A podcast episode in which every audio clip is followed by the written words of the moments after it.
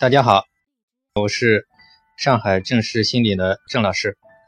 我接着讲这个强迫症的治疗系列讲座第二部分。前一部分呢讲了这个强迫症的表现和它的形成的一些原因。今天呢，我就想简单的讲一下这个强迫症的治疗。我想呢，强迫症治疗呢，有很多人可能也采取了各种方法。一般人呢，就遇到强迫症，可能是先到医院里面，但是可能也吃了一些药，或者是做了一些心理量表。强迫症呢，也有些人呢，可能就是去了很多地方，采取了一些疗法，比如森田住院疗法，比如精神分析、认知疗法、行为疗法、厌恶疗法、脱敏疗法，还有一些人采用了比如内观啊。正念啊，催眠啊，还有一些各种流派，以至于后来像一些老强迫呢，他总是好不了，他可能会转向一些宗教，比如佛教啊、基督教啊，其他的一些什么道家、儒家或各种思想。特别是强迫症经过各种各样的治疗之后，很多人就是发觉。有一定的效果，但是呢，最终还是到一定时候就停滞不前，甚至强迫症的症状呢开始泛化。所以呢，就是有一种观点，强迫症非常难以治疗，难以除根。但是它是为什么呢？我记得我这边也有两个案例吧，就是做过手术的案例，他们真的是用了种种的疗法，也花了很多钱，但最终还是。没有得到很好的疗效，然后甚至到医院去做了这种脑部手术，但是手术之后呢，他可能是暂时好像感觉的好一些，但是长久来看呢，强迫症又复发。我手头上就有两个非常典型的例子，一个男士，一个女士，都是老强迫了，他们做了手术依然也好不了。那么这个强迫症为什么这么顽固呢？所以我就想谈谈我的一些看法，因为我们也专门治疗强迫症有十几年的时间了。坦率的讲，就据我凡是能康复的一些案例，根据我的一些一线的实践总结，我觉得强迫症要想彻底康复，就必须从主要的一些思想上，我认为需要领悟。如果他不能够从根本上的一些东西领悟，那么我认为他还是陷入到一种治疗的怪圈里面。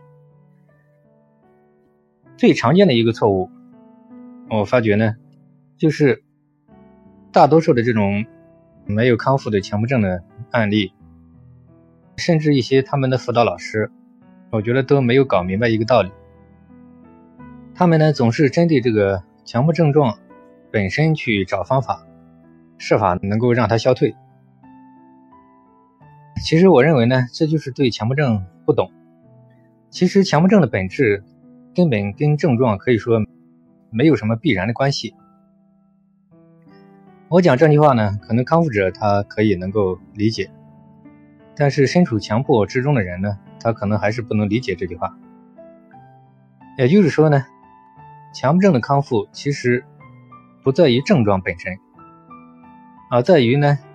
解除了对症状的执着，就是强迫症的症状这些东西呢，基本上在普通人身上可以说都出现过。但是为什么普通人就这么轻松呢？所以说这就牵扯到强迫症到底是个什么东西。就我认为，据我观察市面上的各种理论，我感觉就毫不夸张的讲，我觉得绝大部分的一些理论，连强迫症的。到底是个什么东西？我觉得这一点确实没有搞清楚。其实，强迫症任何一种现象、观念、行为、情绪，如果跟他的这种强迫性、跟他的这种强迫意念相加，那立刻就会演变成强迫症状。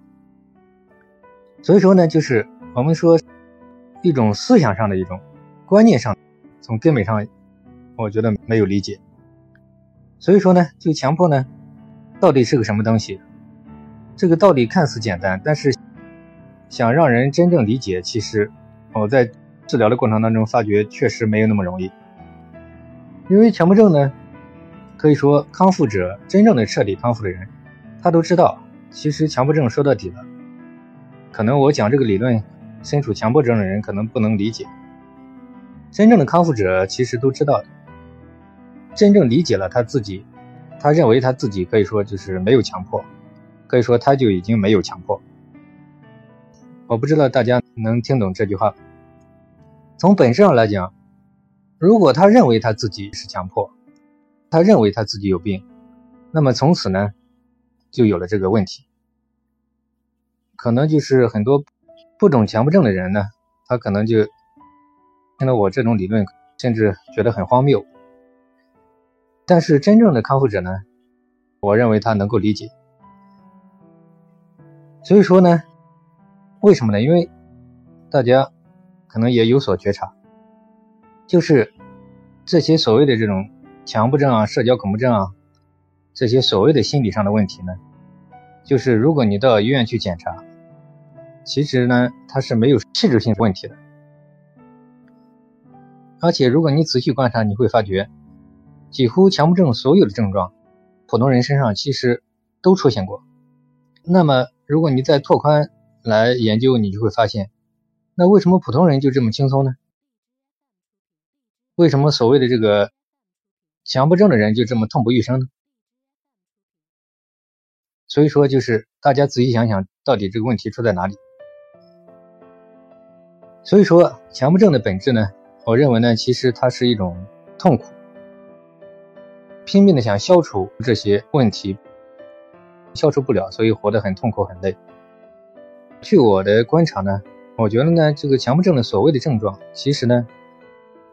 就类似于人身体的一种本能，那么这个东西呢，真正康复者都知道，这个东西它是无法消除的。那么你拼命的研究种种方法，拼命的想去解决它，想去消除它，啊，最终就是产生了这样的一种，我形容为就强迫症的本质就是这样的一种内斗，就不断的内在的一种自己跟自己斗。我不知道我这样讲，强迫症的人能不能理解？康复者呢，可以说从这个里面解脱出来了吧，可以这样理解。然后呢，我在很多这种治疗当中，在康复者身上会发现，康复呢，它其实呢，它是一种开心的过程，整个人就是觉得，因为以前活的也比较压抑嘛。可以说，他就过得就越来越快乐，越来越快乐，越来越用一个字形容，就是比较爽。越来越快乐，越来越爽，爽多了，可以说他其实也就离康复不太远。其实从另外一种角度来讲，它可以讲是一种，我上节课也讲过，人的一种快乐吧，解除压抑吧。那么你看普通人呢，可以理解为就是千方百计都去找乐子。心理上的这种痛苦呢，我觉得呢，就从本质上来讲呢，这个能量呢，都是他自己给他加上去的。所以呢，我刚才讲到了呢，强迫症常见的最根本的一个误区，就是这个观点呢，真正这么多年用各种方法也彻底治好了一些老强迫。当然，他们康复之后呢，他们都一听就可以理解。但是当他们深陷其中的时候，想一步步的让他们好起来，把他们敲醒，嗯，我感觉就是也不是这么容易的事情。所以说呢，什么叫强迫呢？可以坦率的讲，我这样讲可能很多人也不一定能接受。但是说到底的呢，其实大家呢可以这样理解，都是正常人，就没有一个有病。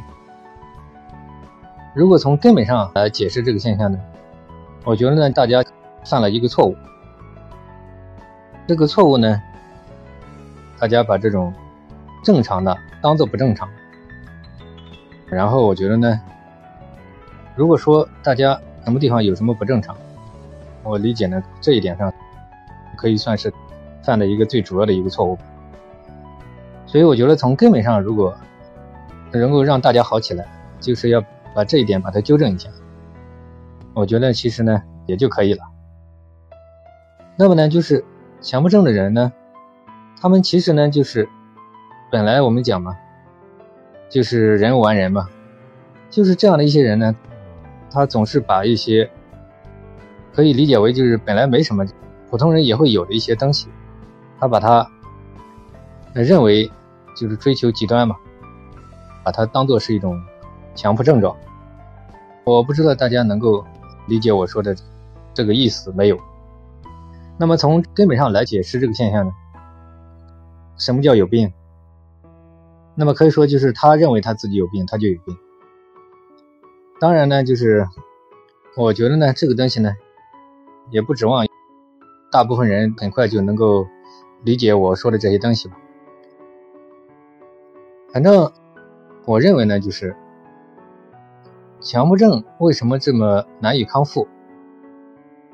那么其中，我觉得最主要的一个误区，就是大家老是针对这个强迫症状本身去找方法，特别是一些老强迫，我就不知道大家有没有这种体会，就是你会发觉呢，针对这个强迫症状本身，你用的方法越多，发觉自己长久来看反而病得越厉害。那么大家是不是应该在这方面有所领悟呢？可以从这种角度来讲，可以说就是，如果针对强迫症状本身去用些方法，我认为呢，可以这样讲：你无论用任何方法，那么我认为呢，都没有办法去针对它本身去给予解决。恰恰相反，就是你会发现呢。你找的方法越多，针对它，可能有很多人采取了种种的方法，最终会发觉，回头一看，仔细想想，感觉这个东西呢，从某种角度上来讲，可以说还是强化了它。所以说呢，强迫症这个病呢，也可以称为是世界上可以算是非常奇怪一种问题，一种毛病。当然，就是大家不用着急，我相信，终有一天，大家慢慢来，应该是。可以理解这个问题的。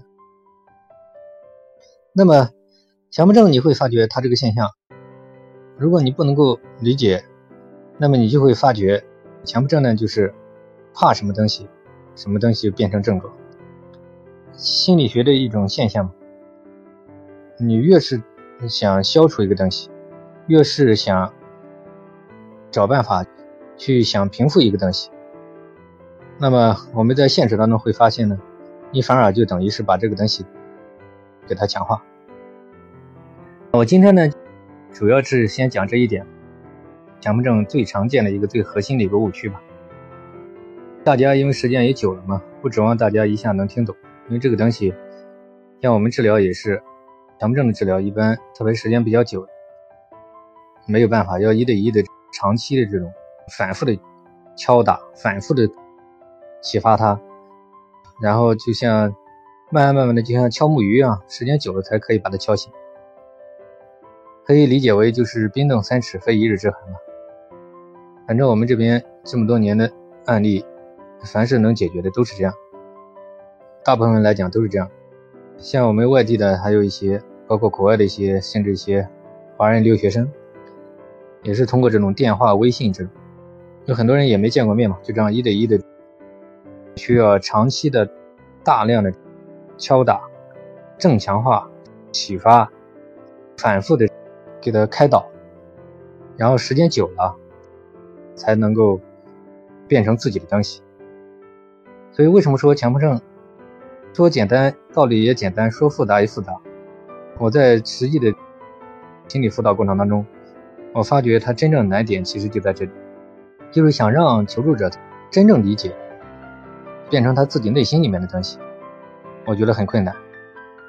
想让求助者去理解到，让他可以懂啊，我觉得这个根据现实的角度来看，我的理解这个东西真的是要花费很多很多时间，很多很多精力，在一个老强迫身上，才可以把它治好。